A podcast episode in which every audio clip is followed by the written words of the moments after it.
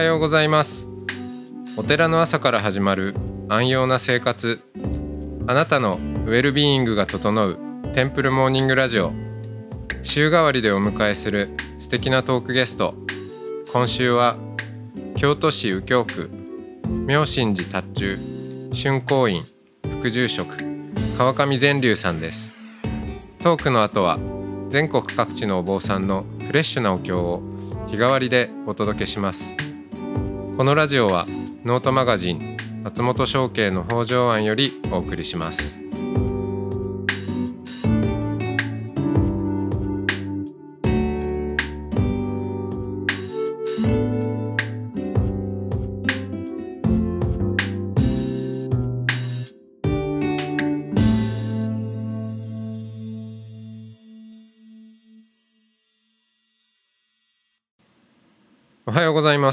ようございます。はい、えー今週はあー川上善龍さん、タカさんのおーとおしゃべりをしてきましたが、まあ、今日が、えー最後ということで、はい、最後です。あっという間です。うん、なんか思いがけず、えー、タカさんのね最近のアップデートを掘っていったら他力に。他力です。他力化しているっていう、うん。そうね。その他力を勘違いしている人も多いんじゃないかっていうね、うん。うん、思われるっていうことですけど、そこのとこどうですか？うん、浄土真宗の僧侶として。えーっとそうですね。まあもちろんその「他力」といえば「他力本願」っていう言葉がまあ思い出され、うん。えー今では辞書を引いてもむしろ一番にその俗説的な意味合い、うんえー他人の力を当てにする、うん。なんかをまあね、えー他人頼みにするっていう意味が出てきちゃうけど本来は「えー他力」も、えー本願も、うん。阿弥陀如来の、うん。えーに関わることであり、えーそう他他人じゃなくて阿弥陀如来のおその力働き、本願力にい任せるっていうことなんですよね。でその最近この興味があるのがこれまあ英語もそうだし日本語でもそうなんですけど、言葉の限界ってあるよねと。うん。うん。であの国分光一郎さんがというえー研究者が、はいあの中道体の世界っていあれう、いいですね。うん、その 能動体でも受動体でもなく、うんえー中道体というのが歴史的には結構重要な体としてうん。存在していて、でもともとはその能動と中道の対立だったのがいつしか能動と受動のうん。対立になってなんか中道体的なものが消えていってしまったと、その言葉の活用的に。で、えーじゃあ中道体って何かっていうとうーんまあ普通そのじゃあまあ今の話で言うと分かりやすいのが僕はこれうーん信じる私は阿弥陀如来を信じる。うん。うん、っていうまあ能動体ですよね。でもうーん中動体ってまあ今中動体が消えてしまっているから言葉にするのむしろ難しい言葉にするの難しいんですけど、その私っていうその主語そのものがその動詞が働く場になっているような、うん。そういう体であると。だから私とああの目的語としてくる阿弥陀如来がいてそれを信じるとかじゃなくてうーん阿弥陀の中に自分がいて、その。行を積んでいくみたいな感じなそう。阿弥陀そのものが働いているうん場に、えーとして私が今立ち現れているみたいな、多分そういう感じなんですよね。やっぱり動き的なところって強いのかなと思って今のお話聞いてて、うんそうですね。動きとか働き。で、うん。その でまあ今日本語がそういうふうになってないんであれなんですけど、でもあの例えばうよくよく考えてみたらそうとしか言いようのないうーん動詞の性質あ性質を持った動詞があるよね。例えば、気づくうかん。お前気づけよってあの例えばし修行道場で言われても気づけよって言われて気づけるもんじゃなくて、うん。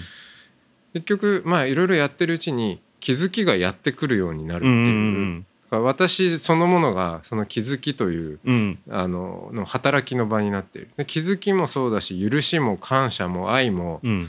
そして多分信仰も僕はそうだろうなとそうですね。思ってて、そう。だからそれがなんか能動体でしか語れなくなっているところにうん。すごく限界もあるし混乱もうん。生じているんじゃないかなっていうふうに思ってて、うん。その意味でそのじゃあ「他力って何ですか?」って言ったら、よくその、まあ、念仏？うん。念仏は、えー南無阿弥陀仏と、えー申すことといえばそうなんですけど私が申しているんじゃないと。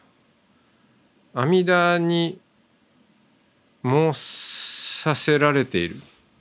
と言っても違うよね。阿弥陀うんに強制的に「お前言えよ」って言われて「はい言います」うん。言ったら救ってくれるんですか?」分かりました」って言って言うもんでもないっていう、まあ、そのまま口に出ているそれが仏なんだみたいなことを言うわけなんですよね。だからそう、まあ、北海道弁に「申さされる」っていううん「なんとかし去る」っていう言い方があって、まあ、すごく中道体的なんですけど、なんかそうそういうことなんだろうなって思っててだから多分タカさんがその、まあ、モヤモヤするとかっていうのも、なんかそういうその、えーその日の例えばプログラムを決めないっていうのも、うん。今日何が起こるか誰にもわからない、そううん、ところに身を投げ出すっていう、うん。でそそこに起こったことそのものがこう私たちがこの場を共有している私たちがその場になっているみたいな、うん。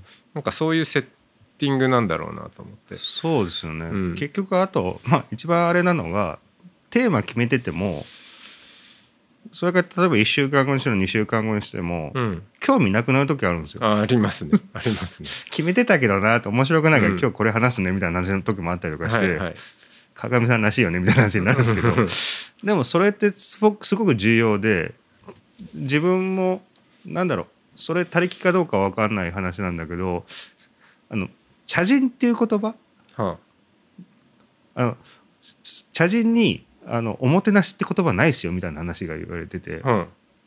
なんでって話を友達に聞いたんですけどあのそれはそのおもてなしっていうふうに今のおもてなしって感覚だとなんかすごく努力をしてその人のために尽くすっていう感じあるけど、昔の茶人って自分調子いい時に人呼んでお茶をこう振る舞ってたわけだから、うん。あのそのなんかこう無理にこうしてお客お客さんにこう使えるって感じじゃないんだよみたいな話してて。うんうんうんなんかそのまあ喋る時もそうだと思ってて、うん最高のものを提供したかったら本当にその時自分が入ってるものしか僕喋れないと思ってるから、うん、はいはい。だからなんか無理やり決めててなん確か「あーでん」みたいなのが苦手なんですよね。なんかそれって嘘ついてるような気がして、うんうんうんうん。そうか。どんな時でも最高のおもてなしを提供しますとかちょっとだいぶ違う感じ違うです。あれはただ使えてるだけですよね、うんうんうん。すあのホスピタリティじゃなくてサービスの方ですよね、うんうんだからそこが違うんじゃないかな、うん。うんまあそれはまあビジネスの世界ではそれは必要かもしれないけどこういうことで考えてた時にやっぱり最高のものをちゃんと提供したいです、まあ、と思った時はやっぱりそういう形でやった方がいいのかなって僕はそう思ってる。ですね。で多分あのその最高の、まあ、あえてもてなしというならそれが成立している時っていうのはあのその亭主うん。のお茶でいうと、ホスト側とあのお客さん客焼客とかそういう一応はそういうね、うん、ホストゲストはあるけれども、でも一緒に成り立たせているものでありで多分双方にケアがうん。うんああの働いているっていうバーそのものが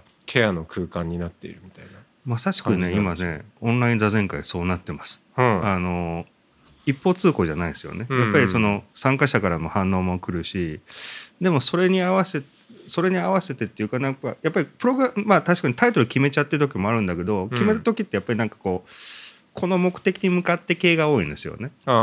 でもこう、はいはいはいなんかこうその場でしか味わえない臨場感って何なんだろう。なんで俺これ YouTube に流さないんだろうってよく言われるんですけど、うん。YouTube 流さないんでその場にいないとこの空気わかんないし、うん。このこの言葉もやっぱりそのその瞬間瞬間まあみんななんとなく定義は決まってるけどうん。でもそこでの会話での中での定義ってやっぱりここでしか作り出せないうん。ものがあると思っててやっぱりそういう中だとやっぱりその場にいてもらわないとそれってできないしうんそれがやっぱりこういろんなこう混ざり合ってってそのざまあもやもやする会っていうのが生まれてるっていう気がしてるんですよね。ある意味そこも他力って言ったら変かもしれないけど、うんいやそうねくもう現在進行形なんですよ。はいはいうんそれ YouTube にしちゃうと多分みんなまあなんとなくは分かるだろうけど多分違うと思う。うんんそこにまあ少なくともね関与はできないしね。そう。うん。そうですね。だからそうだな。他力はまあ本当働くものであり、うん、ライブですね。そう。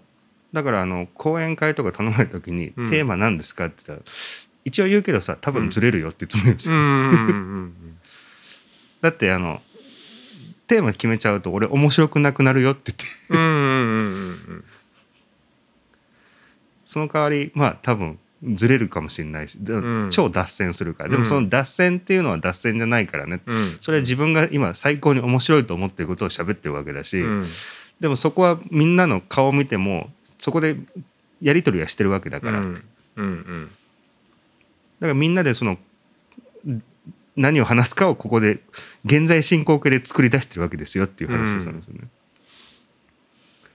や僕も完全にそのもうこのラジオもそうだけうんど喋、る喋ってくださいって言われた時にはもうそのスタイルなんですけどその話をすると「いや翔慶さんまあすごいですね」とかなんかこう「いや私なんかそこの場にね何にも台本もなしで出たら頭真っ白になっちゃいますよ」とか まあ言われることもあるんですけど、うん、まあ確かにねその慣れとかうん。そういうのもあるとは思うんですけどでもうーん度胸とか自信とかともちょっと感覚が違って、うん。まああえてうーん自信というならば何を信じてるかというと、うん。その自信ってまあおおのん？おのず？自らを信じるって書きます、うん。その自らをうーん空っぽにした時になんか世界が埋めてくれるっていうか、うん。うん、まあ流れ込んでくる。だから私自身が場になるっていうことですね、うん。場とか座とか、うん、何でもいいんですけど、うん。そういう器とか。そう。うん、そんな私が何かを溜め込んで、ね溜め込んだ私が何かを吐き出す場としてそこに立ってるわけじゃなくて、うん。うん、すでにその世界に流れているこんなにいろんなものが。そう。それをむしろ、うん、なんかそこそこのなんなんでしょうね。潤滑油でもないんだけどなんかそんな感覚ですね。まあ、結局まあ単なる自分たちもまあ仏教用語だけど業だよねって世界ですよね、うん。あそうですね。単なる働きかけであるうん。その状態であるわけであって、そうですね。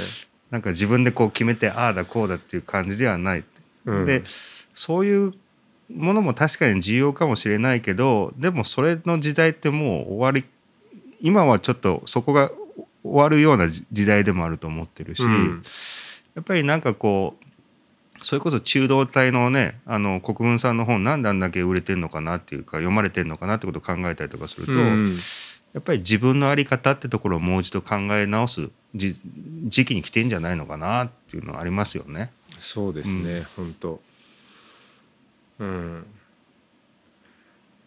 まあ、怒られるんですけどね自分らしさって言葉はちょっともう一度考えてみましょうよって言ったら怒られるんですけどその不快にさせるんですね。そう不快にさせちゃさ させちゃいすぎちゃうんであの言葉責めると、うん。ただその自分らしさっていうか何なんだろうその自分って思ってるものって何なのってことをもう一度考えてみるそれってまさしく仏教だし、うん。まあそれってずっと哲学の世界ってそういうわけじゃないですか。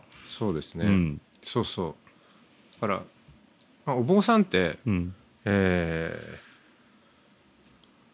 ブッダの受け売りじゃないですか、うん。ね、オリジナリティなんか何も必要なくてあのただあの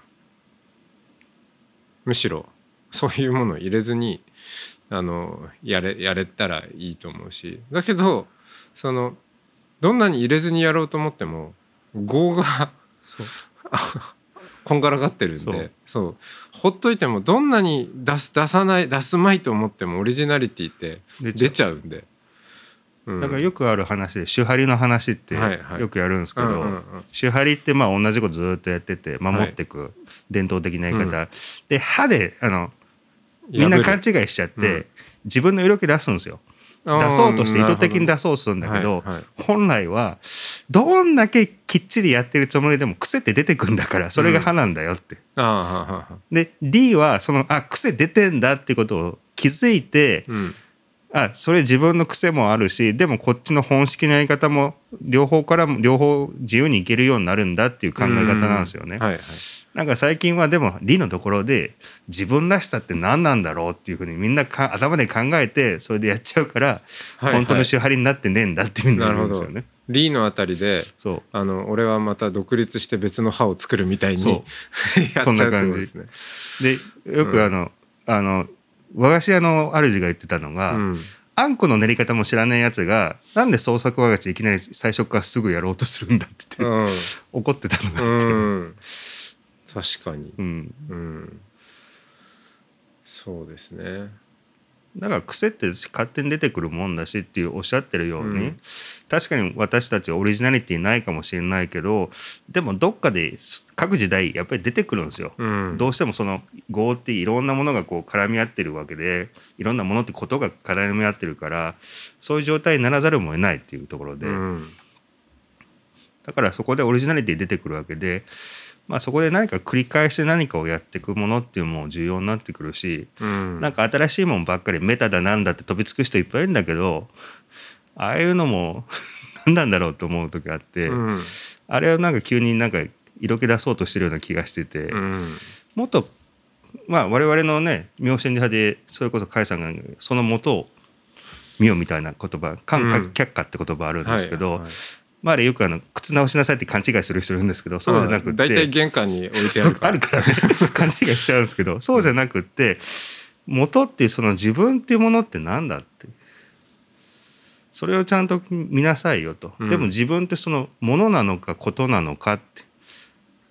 どっちで捉えてんだってところだと思うんですよね、うん。だからそういうところをもうちょっと気づけるようになっていく教育時代ってもの必要なのかなっていうふうに考えちゃったりとか、うん。だから浄土と禅ってワンセットだよっていうふうに僕も思ってるのがそこなんですよね。うん。そうですね。なんか禅ばっかりやってると自分が自分がっていうなっちゃう人いるんですよ。うん、別にね禅がそうだったわけでもないのに。ない。うんなんか自分やってるんですか？座禅ずっとやってるんですか？偉いでしょ？みたいな人いるんだけど、はいい。や違う違うって言って。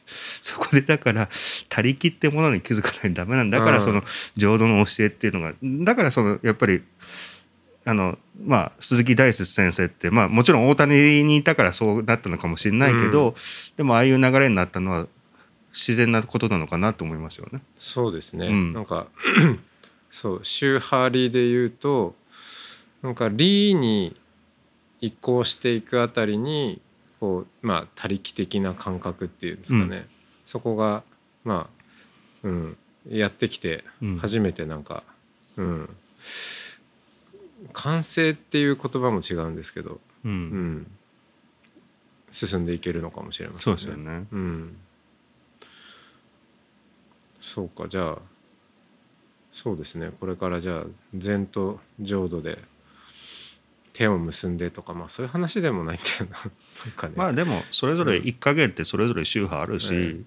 やっぱり学ばないとダメなところは双方から学ぶってとこ重要ですし、本当そうですね、うん、だって僕だって「歎異抄」読んだことあるけどもう一個の協業新書、うん。まあ、難しいからやっぱり教えてくださいってことになるんで、うん。ああいうとこもあるし。ね浄土系のお坊さんもじゃあ座禅ややってるかっていうとね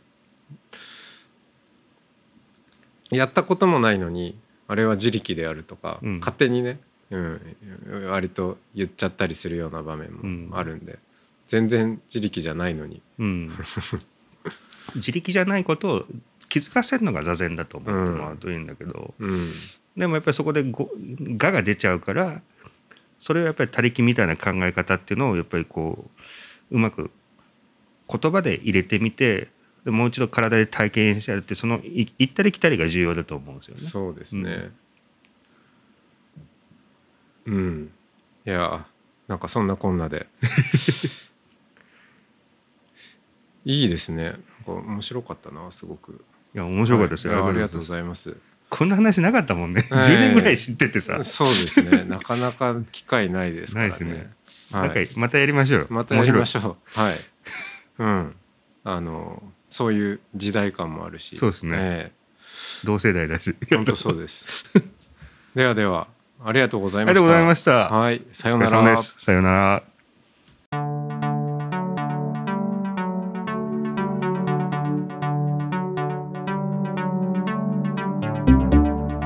いつもテンプルモーニングラジオを聞いてくださりありがとうございます。この番組ではもうすぐ100人目のトークゲストをお迎えすることになります。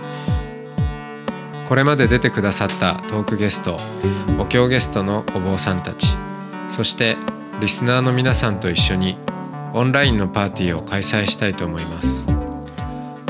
参加申し込み方法は番組の公式ホームページ radio.templemorning.com またはノートマガジン音の巡礼をご覧ください。たくさんの方のご参加をお待ちしております。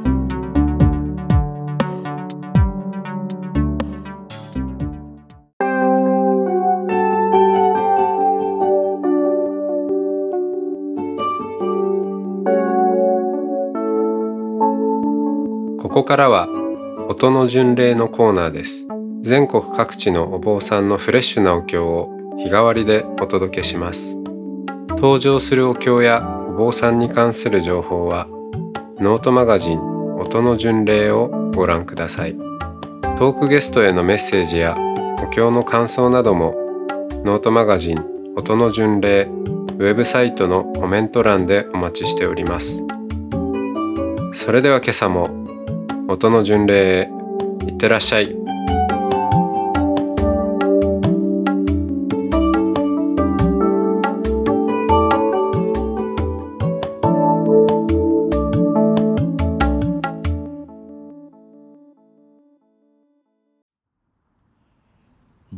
菩薩官業も。弟子それがしつつ心で処方の実相感ずるに皆これ如来真実の妙相にして人人説説いちいち不思議の巧妙にあらずということなし、これによって、いにしえ戦徳は、鳥類、畜類に至るまで、が将来愛の心をもって愛護したまえり、カルがゆえに十二時中我らが神妙用語の時期僕はもとよりこその単品ににして権現慈悲の分身なれば誰かえて苦行感謝せざらんや無常の気物なおしかり言わんや人にして愚かなる者には等しお連民懸念したとえ悪臭音的となって我を罵り我を苦しむることあるも。これをこれ菩薩権下の大事にして無料ご来がけを演習によって作りなせる我が身の在庫。消滅げなつせしめたも方便なりと一心奇妙根治を健常にして深く長心をこさば。一年登場に蓮華を開き、経一物を現実一緒にちょうどを将軍し、如来の光明却下に見絶せ願わくは、この心をもってあまねく一切に及ぼし、我らと主情と同じく七をまどかにせうことを。